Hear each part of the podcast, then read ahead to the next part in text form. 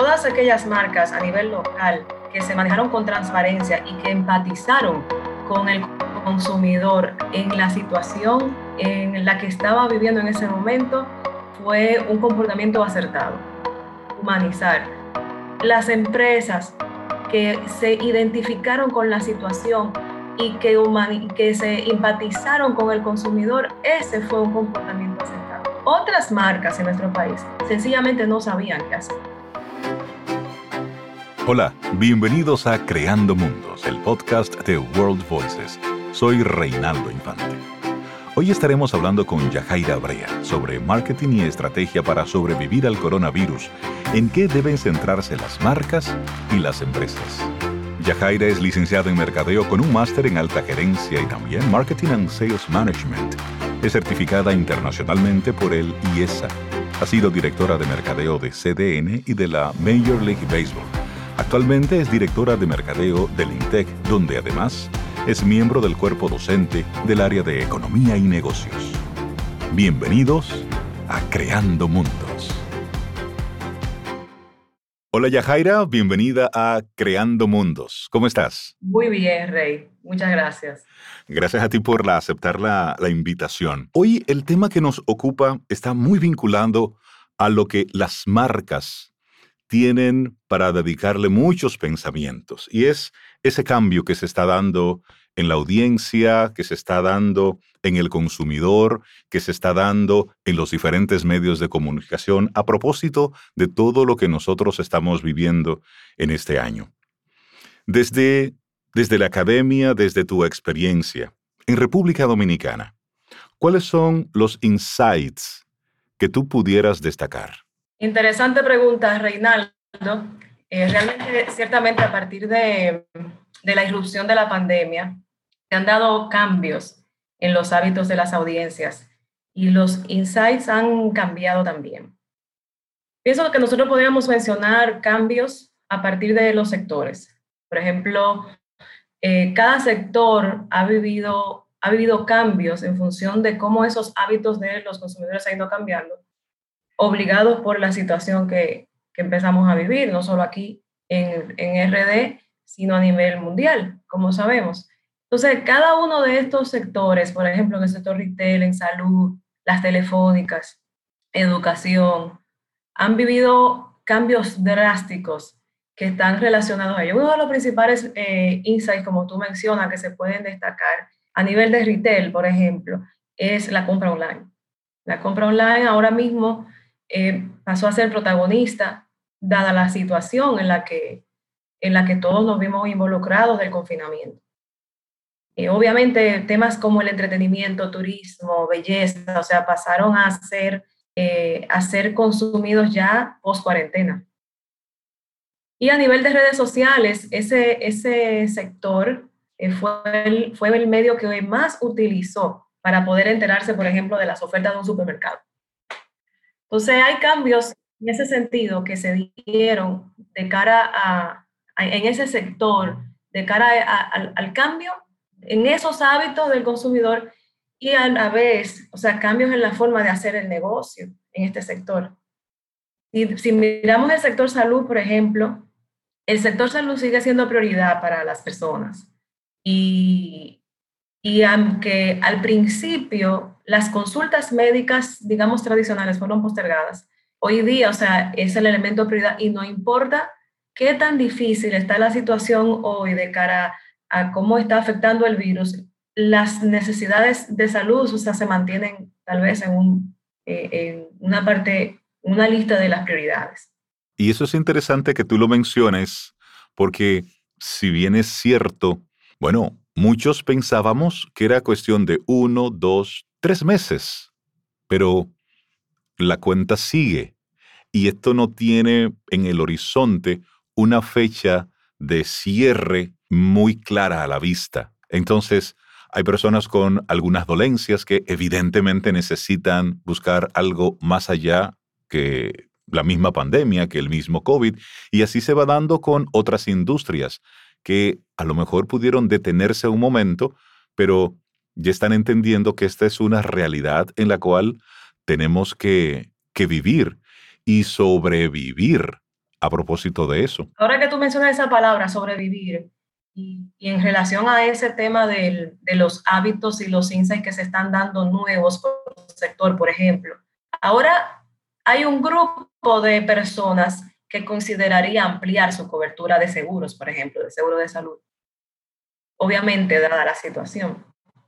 Y asimismo, si nosotros nos movemos a otro sector, por ejemplo, si nos vamos a, al sector de las telefónicas, las telefónicas que anteriormente eran empresas, han sido siempre, o sea, empresas importantes, ahora son parte esencial del ecosistema de, una, de, de un hogar o de una empresa, por los servicios que ellas ofrecen, a nivel de, el nivel de la velocidad del, del internet que ofrecen, eh, las facilidades que ofrecen, o sea, incluso la misma situación los ha obligado a ellos a hacer cambios en cómo ofrecen las, las a pesar de que es uno de los, de los servicios más demandados por la misma situación. Si miramos el sector de la educación, a nivel de insights, eh, podemos decir que tal vez es uno de los sectores que más, eh, que, que, que han tenido un cambio más dramático. Y partiendo de que a nivel universitario y a nivel de educación secundaria, este sistema era el, el más tradicional y este sistema tuvo que dar un salto, un salto cuántico para cambiar de la presencialidad a la virtualidad con un grupo de personas y con un sistema que no estaba preparado para ello. Hoy estamos hablando de el marketing, estrategia para sobrevivir al coronavirus, y me gustaría hacer contigo rápidamente un recuento de cuál ha sido el comportamiento de algunas marcas, la mayoría de ellas, cuál ha sido su comportamiento de cara a la audiencia en, en todos estos meses de pandemia. Al principio era, vamos a protegernos, vamos a quedarnos en casa. Luego pasamos a la etapa de aplaudir, reconocer y todo eso. Pero luego a, a entretener al que seguía quedándose en casa. Pero luego ahí hubo una especie de silencio. Ok, ¿qué hacemos? Y todas las marcas, o la mayoría de las que estaban haciendo pauta publicitaria, pues tenían un comportamiento más o menos similar independientemente de la industria en la que se encontraban. Tú como experta en esos temas, ¿qué te pareció a ti ese, ese tipo de comportamiento en el tipo de mensajes que iban comunicando? Mira, yo te podría decir que todas aquellas marcas a nivel local que se manejaron con transparencia y que empatizaron con el consumidor en la situación en la que estaba viviendo en ese momento, fue un comportamiento acertado. Empatizar, humanizar, aunque, aunque haya ocurrido solamente, en, el, en algunos casos haya ocurrido solamente en la campaña, y tal vez en la práctica no ocurrió. Pero las empresas que en este país podemos citar, alguna, un, podemos citar varias, que se identificaron con la situación y que, humani- que se empatizaron con el consumidor, ese fue un comportamiento aceptado. Otras marcas en nuestro país sencillamente no sabían qué hacer. De repente se encontraron con, una, con un grupo de redes sociales que no sabían qué iban a decir en las redes sociales. Sin embargo, y, y es normal, y es normal que ante una situación inesperada, una situación, o sea, inesperada, insospechada, y con un impacto tan grande, es normal que haya pasado así eh, con, con algunas de ellas, pero sí puedo aplaudir las marcas que hicieron empatía, que se pusieron del lado del consumidor, y aquellas que también en el país eh, se registran algunos casos, y aquellas que contribuyeron a la causa. Era una manera también de hablar, era una manera de decir, yo estoy presente contribuyendo con cosas, con aportes, con desarrollo de, de algunos materiales, con, con iniciativas para ayudar a la, a la, al, al país, a la sociedad en ese momento, olvidándose un poco de lo que, de lo que era de mantener el negocio a flote, aunque su propósito era mantener el negocio a flote. Entonces, pienso también que es una situación que incluso las marcas más grandes que nos llegan a la cabeza, eh, que, que son las marcas que lideran las posiciones a nivel mundial, Google, Amazon, Apple, eh, Microsoft, o sea, son, son, son marcas que también eh, tienen mucho trabajo que hacer, tienen un trabajo duro, ellas también necesitan una buena estrategia de mercado para poder ir lidiando con las diferentes capas del cambio que van a, que van a seguir sucediendo. Porque tú mencionabas al principio, tú mencionabas que pensábamos que íbamos a estar unos tres, cuatro meses en la situación, y hoy sabemos que eh, apuntamos alrededor tal vez un año o dos años, tal vez un año para año y medio, mientras la vacuna definitiva se pone en marcha. Entonces, lo que te quiero decir con esto es que probablemente, y si nos planteamos la pregunta, ¿qué hacer eh, en el mundo post-coronavirus? A nivel de marcas, claro, y de, y de productos, o tal vez qué hacer con el coronavirus. O sea, podríamos plantear una pregunta de ese tipo, tal vez, precisamente por lo que tú comentabas, de que teníamos la idea de tres o cuatro meses y hemos avanzado mucho más. Y si nos montamos en este, en este mismo vehículo, y quiero rescatar algo que tú decías hace unos minutos sobre cómo muchas marcas estaban apostando y apoyando. Y en ese apoyo, en ese estoy cuidando un poco lo que está sucediendo, había una realidad en un porcentaje importantísimo de empresas. Muchas cerradas, empleados que no sabían qué iba a suceder con sus negocios. Es decir, se estaba viviendo, se sigue viviendo, un momento de mucha incertidumbre a lo interno de las empresas y también las empresas que hago con este cliente interno y con el cliente externo. Y ahí hay la gran pregunta, ¿qué comunico? Por eso es muy entendible el que muchas marcas digan, simplemente no sé qué hacer.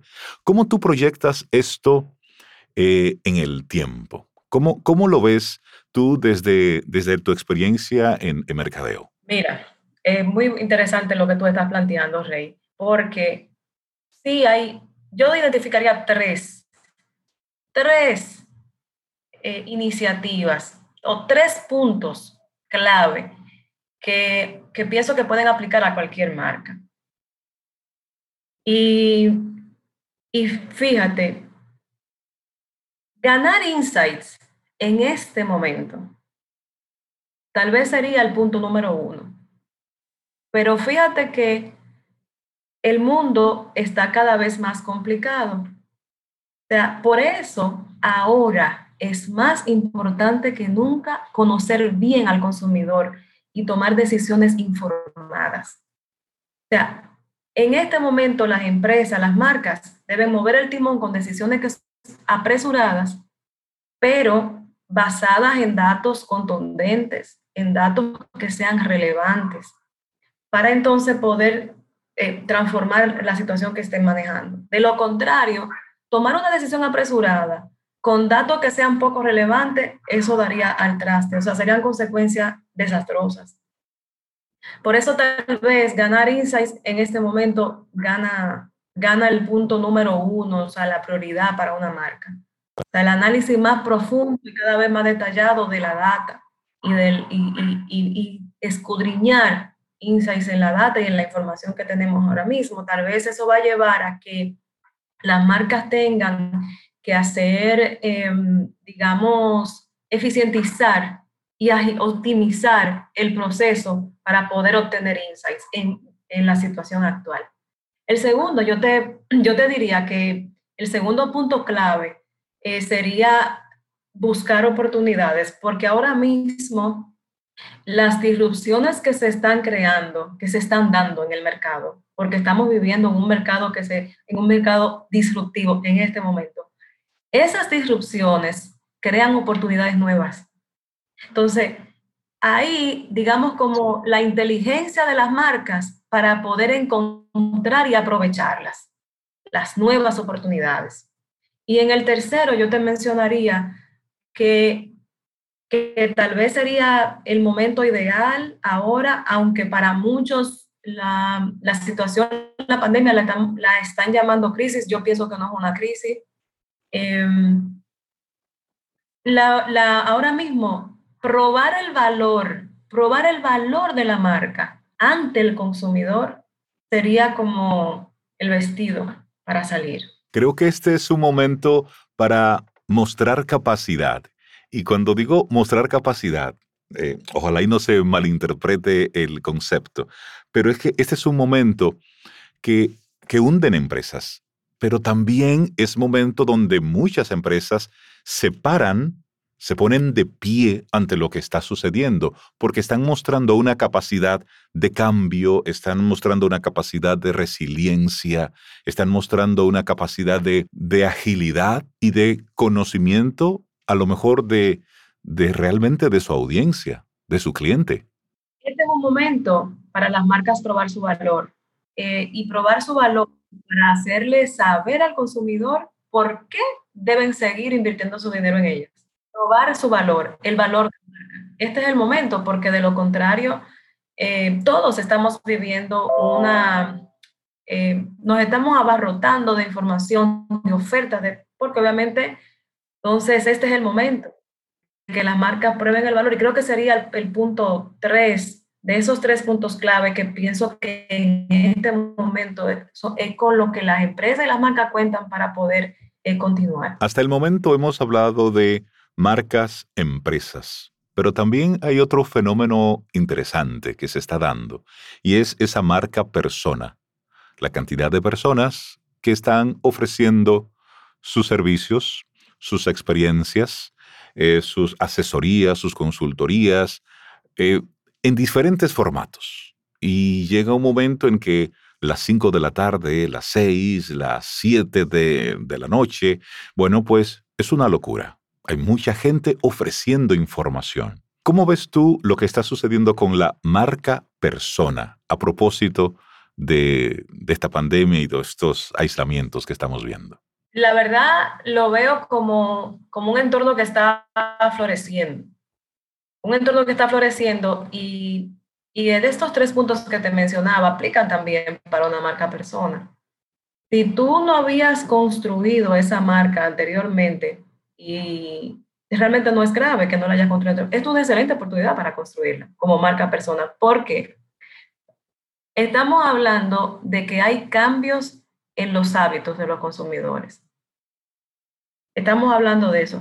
Estamos hablando que a partir de la irrupción de la pandemia, ahora la digitalización pasa a cobrar un papel protagonista. Antes de la pandemia, la digitalización era un componente, o vamos a decir, una herramienta competitiva. Ahora, la digitalización es una herramienta de supervivencia para muchos sectores. Entonces, ¿qué pasa con eso?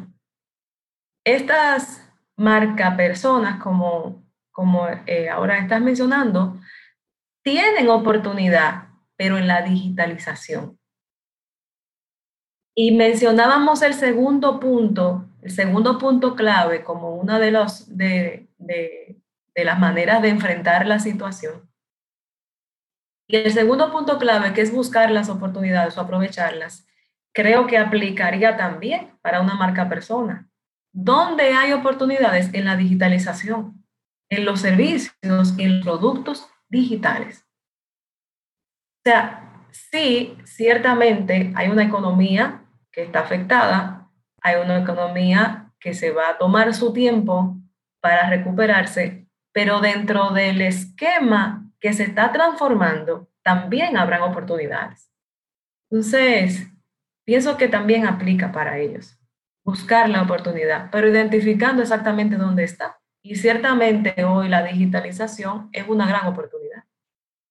Por ejemplo, por ejemplo, hay un entorno que, que tal vez si nosotros lo mencionamos, eh, uno inmediatamente piensa en, en cúmulos de papeles y muchas firmas, que es el, el, el entorno legal. Sin embargo, hoy en día es el entorno legal, papeles que hay que firmar, o sea, como que sería como complicado, ¿no? Sin embargo, incluso en ese entorno ya se creó una robot, Roberta, una robot que se encarga de organizar los papeles, una serie de... O sea, hay muchos cambios alrededor de la digitalización. Y yo creo que ahí hay que poner el ojo. El ojo para ver, porque no va a quedar, va a seguir cambiando. He escuchado a más de uno decir, ahora hay mucho ruido. Y es posible que mi mensaje, entre tantas cosas, se pierda. ¿Cuál es tu pensamiento para aquella marca, para aquella marca persona que pudiera decir, mira, en este momento yo prefiero inhibirme, eximirme de formar parte de toda esta locura de contenido que hay ahora mismo eh, en los diferentes medios? Yo volvería a las raíces. ¿Cuál es tu fuerte? O sea, no, yo pienso que, ¿cuál es, cuál es la raíz? ¿Cuáles son esas fortalezas con las que nadie, o sea, las fortalezas que tú como marca persona, que tú has desarrollado, que tú has ganado experiencia en el tiempo, y cómo eso tú lo puedes adaptar, ajustarte a este tiempo? Pero las, eh, digamos, los pasos siempre van a ser los mismos. ¿A quién tú le vas a dedicar ese servicio o eso que tú, en lo que tú sí eres bueno haciendo? Momento de la reinvención. Ahí entonces se da el caso de la apertura. ¿Qué, qué tanta apertura tiene esa marca persona para diversificarse? Porque el mercado se lo está demandando. Sí, ahí por mencionar marca persona, pero igual hay empresas, hay marcas que de manera convencional tenían pautas publicitarias, estaban compartiendo bondades de su producto, de su servicio, y ante todo lo que está sucediendo, dicen, bueno, pero es que la gente ya no está consumiendo como antes. Entonces, ¿sobre qué comunico? ¿De qué hablo? Y ahí lo que hay es un gran signo de interrogación. Realmente ahí yo vuelvo y conecto con cuál es el nuevo insight. Porque de lo contrario, es como estar tirando, o sea, tirando el dinero al viento. Pero ¿cuál es el nuevo insight que me va a permitir conectar con el mismo consumidor? Es solo que su hábito cambió. Su hábito cambió, por tanto, los insights están cambiando. ¿Qué yo estoy haciendo como marca para conocer esos insights?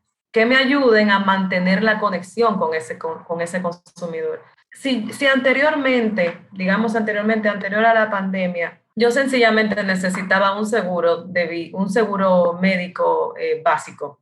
Y ahora con la situación de la pandemia, mis miedos han cambiado y yo necesito un seguro eh, con otro tipo de cobertura en función de lo que está pasando, de lo que yo podría eh, necesitar. ¿Qué está haciendo? ¿Qué están haciendo esas aseguradoras para saber cuáles son esas nuevas necesidades que yo tengo? Porque si ella me sigue ofreciendo lo que realmente yo usaba, que ya hoy no me interesa, es obvio que no van a encontrar, o sea, dónde colocarlo, o sea, es obvio. Entonces, por eso yo te diría, irnos al punto uno, conocer los nuevos insights, ya no son los de antes y probablemente no los volvamos a tener. En ese punto me gustaría traer a la mesa una palabra, se ha puesto en boca de muchos, y es miedo, incertidumbre, preocupación.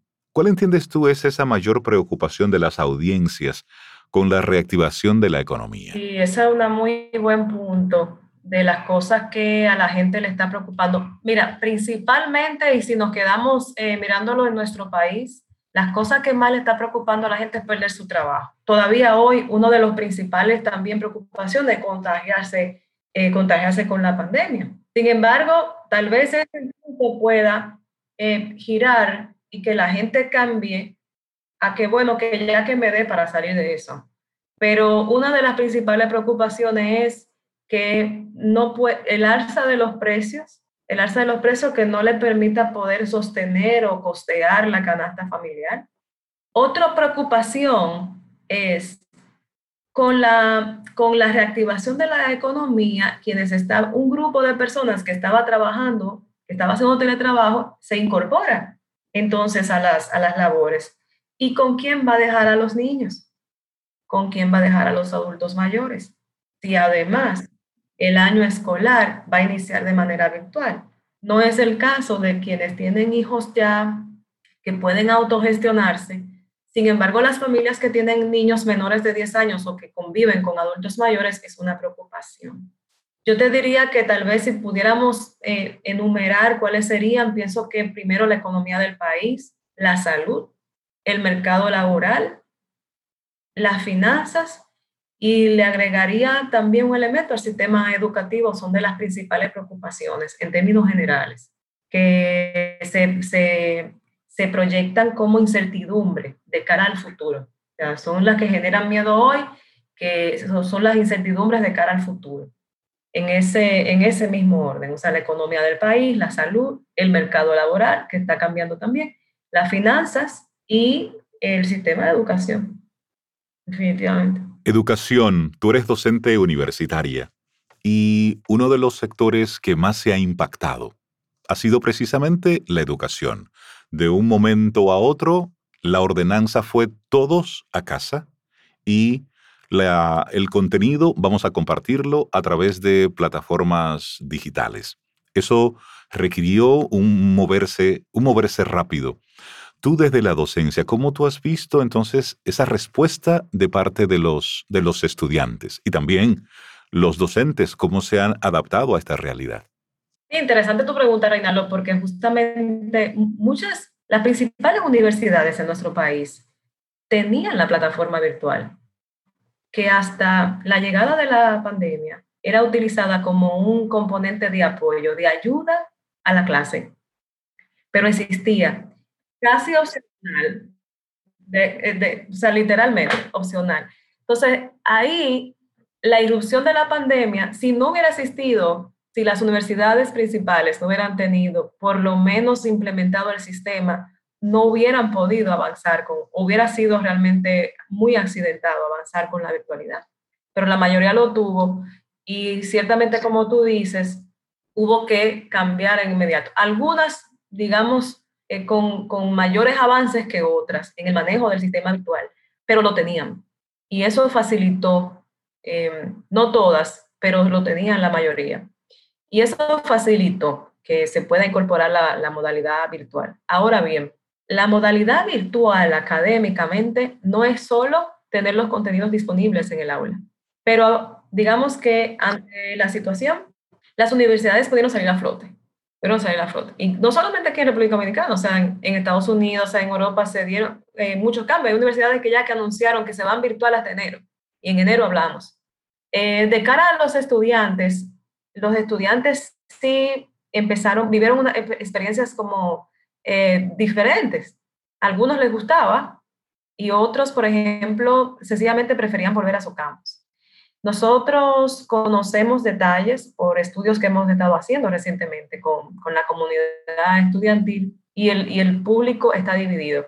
Hay quienes se quieren quedar, está dividido en un cincuenta cincuenta, de hecho. Hay quienes se quieren quedar en la virtualidad y hay quienes quieren volver a su campus y vivir su experiencia en el campus. Entonces, hay otro, ese segmento está dividido porque es de ese segmento, los que son de nuevo ingreso, su experiencia interesante es ir a la universidad.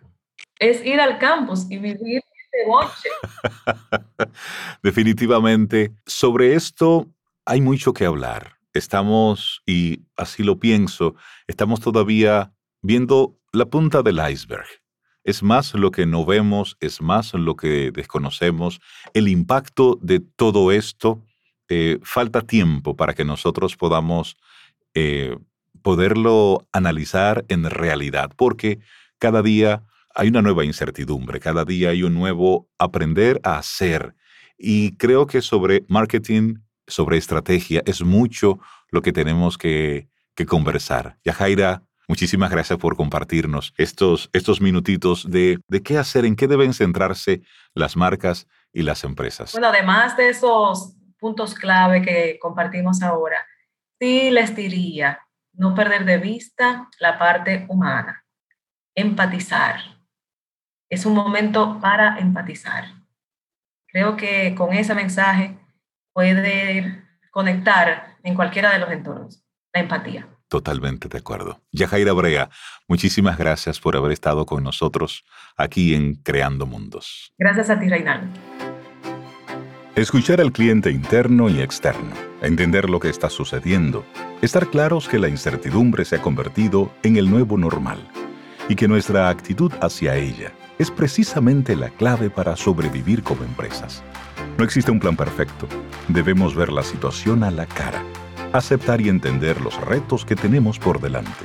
A propósito de los cambios en los comportamientos de las audiencias y los consumidores. Con Yahaira exploramos un poco sobre el marketing y cuáles estrategias podemos ir implementando para sobrevivir en esta época. Las marcas, las empresas, deben mirar de nuevo a la razón de ser de su negocio. El cliente, para juntos buscar una salida en la que todos salgamos beneficiados. Gracias por acompañarme en esta edición de Creando Mundos. Soy Reinaldo Infante. Encuentra nuestro podcast en nuestra web, world voices punto com punto do, y en las diferentes plataformas de podcast. Hasta un nuevo episodio.